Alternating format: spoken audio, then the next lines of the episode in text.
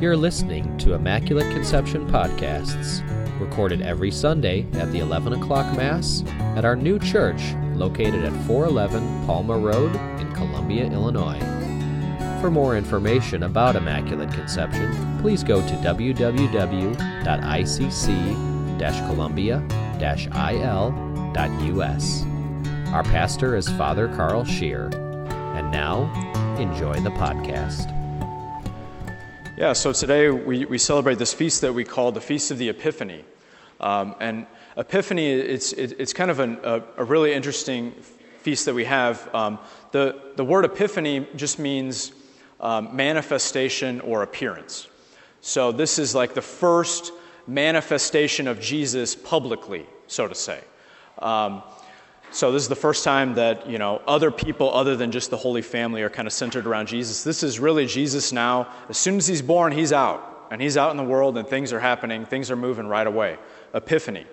Um, the only time that we really use that word epiphany, kind of in our in our everyday language, is you know if you say something like I had an epiphany, or you had a, a realization about something. You know, it's it's like a, a the right idea manifested in your mind, and that you know, when that happens, that really changes how you act based on that. So it's kind of a similar thing here, epiphany, you know. Um, now, there's, there's, so much, um, there's so much symbolism that happens with this gospel story um, that I kind of want to walk us through some of the symbolism that's going on here. Um, because basically, what's, what's going on here is just the nativity scene.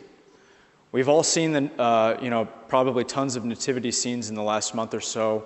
Um, ours in the back um, in the gathering space kind of has this image here the Magi coming, and everything is, is centered on Jesus.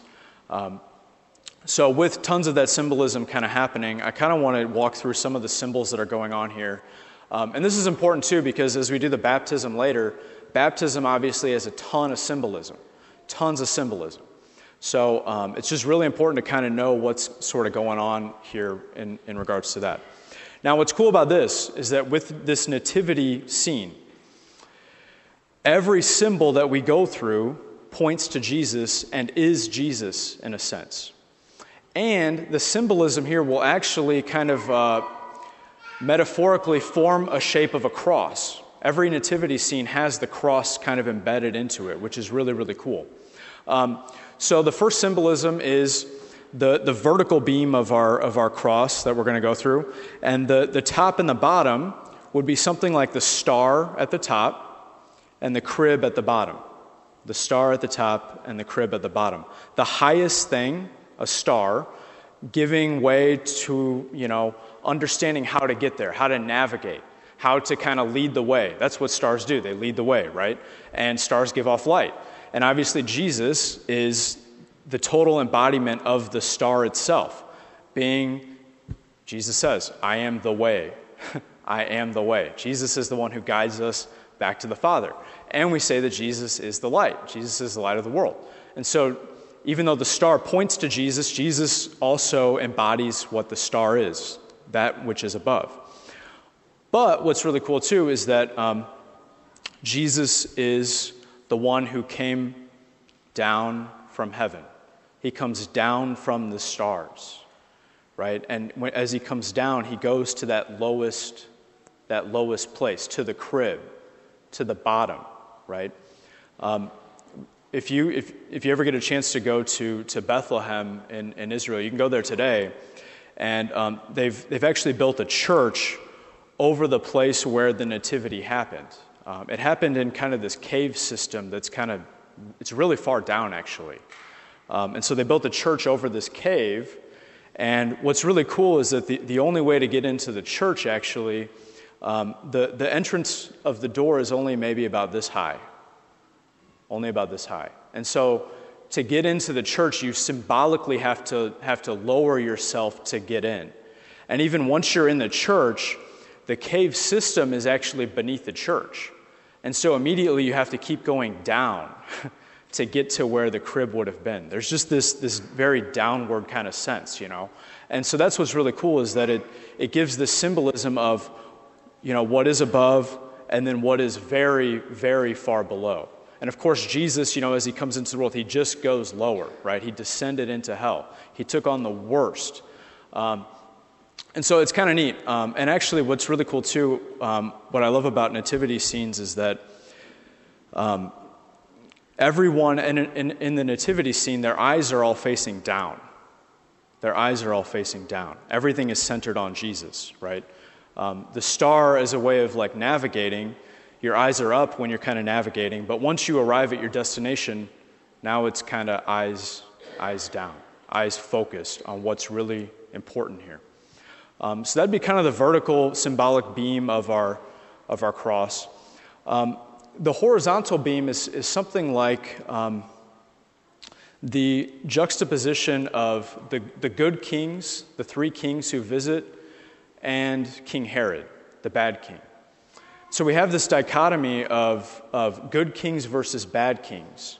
But in the center is the true king, right? In the center is Jesus, who's the true king of this whole thing, opposite of this kind of worldly sense, this temporal sense of, of what, what is kingship really about?